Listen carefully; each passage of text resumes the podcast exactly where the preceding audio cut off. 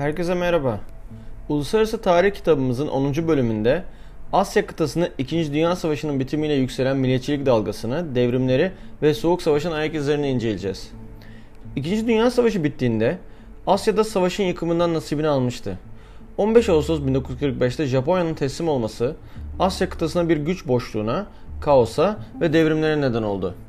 Güney ve Güneydoğu Asya ülkelerine sömürge düzenine karşı artan bir milliyetçilik dalgası, Çin'de komünist bir devrim, Kore ve Vietnam savaşları ve Amerika'nın komünizme karşı bölgedeki mücadelesi Asya'yı Soğuk Savaş'ın en önemli cephesi haline getirmiştir.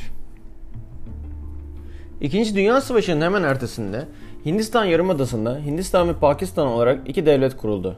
Müslüman çoğunluğun olduğu bölgeler Pakistan devletine bırakıldı. Bazı bölgelerde nüfus çoğunluğunun dikkate alınmaması katliamlara ve zorunlu göçlere sebep oldu. Bugün de devam eden Kaşmir meselesi böyle ortaya çıktı. Nüfusunun %70'i Müslüman olmasına rağmen Hindistan'a bağlanılması süre gelen çalışmalara sebep olmaktaydı. Hindistan'ın bağımsız olması Güneydoğu Asya'da kolonileşmeye karşı mücadele ilham kaynağı olmuştur.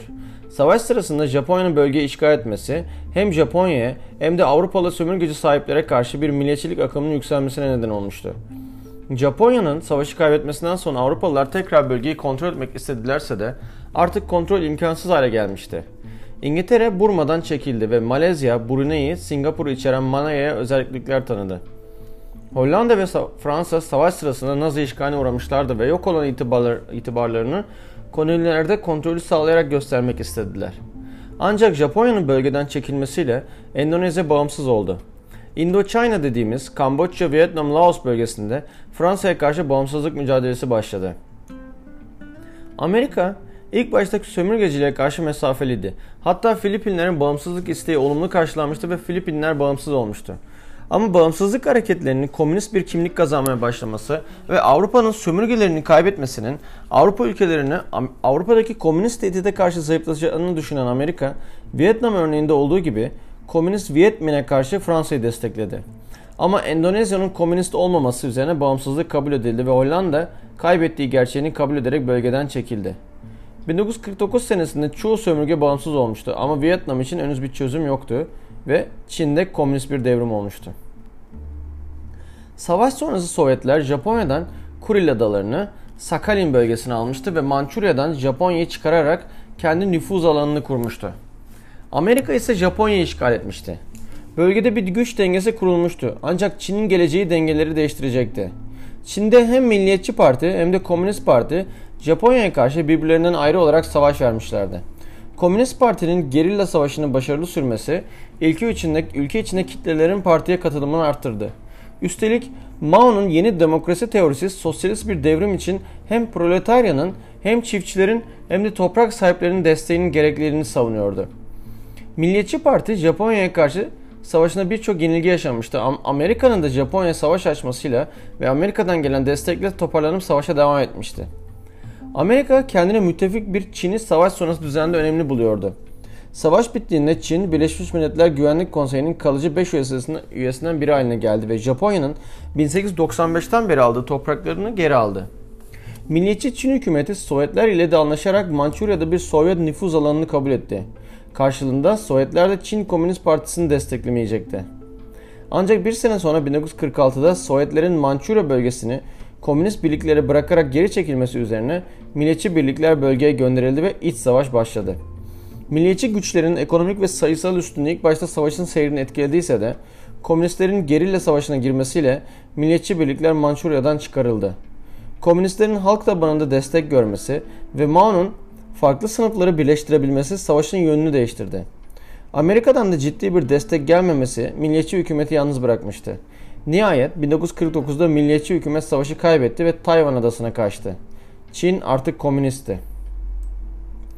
Mao devrimden sonra Moskova'ya giderek 14 Şubat 1950'de Sovyetler ile işbirliği anlaşması imzaladı.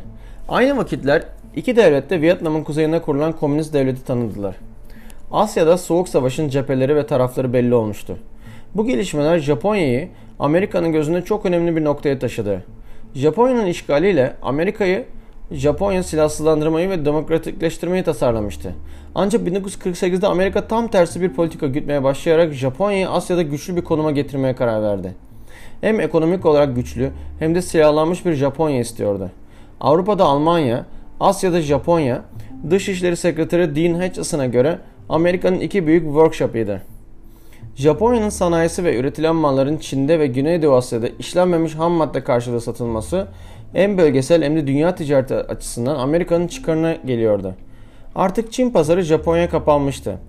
Bu yüzden Güneydoğu Asya ülkelerinin siyasi durumu Amerika için çok önemliydi. Güçlü bir Japonya hem komünizme karşı bir set olacaktı hem de Amerika'nın çıkarlarını koruyacaktı.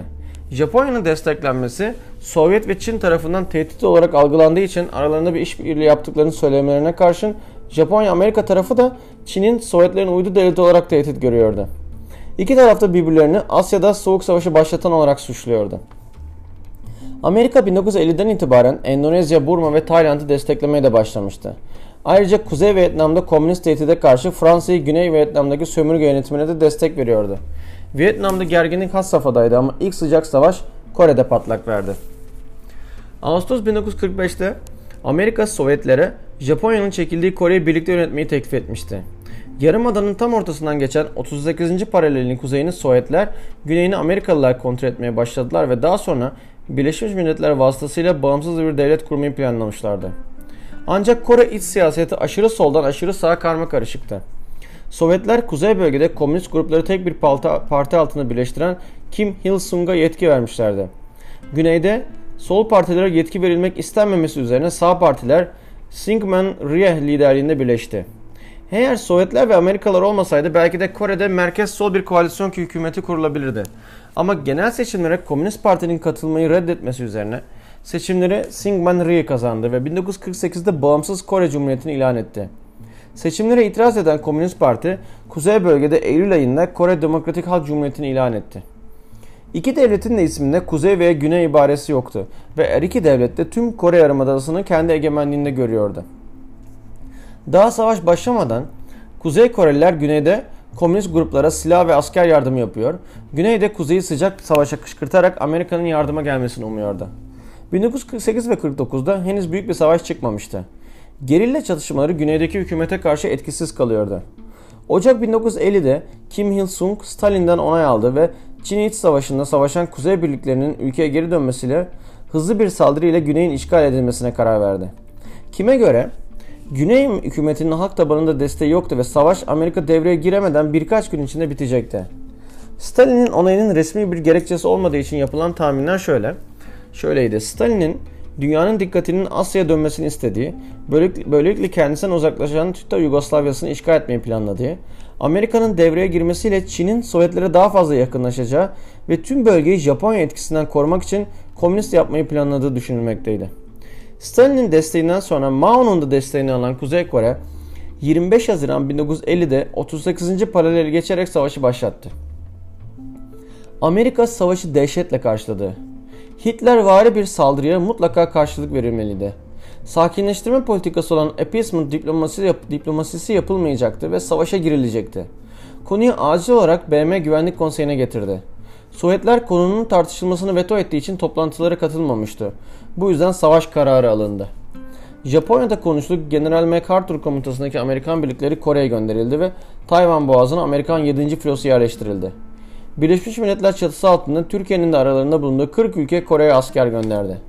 Amerika'nın desteğiyle kuzeyin ilerlemesi durduruldu ve kontra atak ile kuzeyin işlerine kadar ilerleme sağlandı. Stalin'in kuzeye yardıma gelmemesi, Kuzey Kore'nin tamamen düşme tehlikesini doğurdu. Mao'ya göre Kuzey Kore düşerse Tayvan ile birlikte Amerika Çin'de komünist rejimi düşürmek için müdahale edebilirdi. Mao hem komünist davaya olan bağlılığını göstermek hem de sıra kendisine gelmeden önce kuzeyi kurtarmak için savaşa girmeye karar verdi ve askerlerini kuzeyin yardımına gönderdi. Çin'in beklenmedik müdahalesi kuzeye kadar ilerlemiş birliklerin geri çekilmesine neden oldu.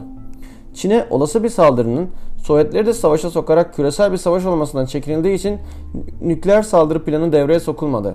Ancak savaş konvansiyonel olarak iki sene daha kilitlendi ve en sonunda savaş yorgunu Çin ve Amerika'nın anlaşması üzerine Temmuz 1953'te ateşkes hattı çizildi. Kore Yarımadası iki devletli olarak devam edecekti.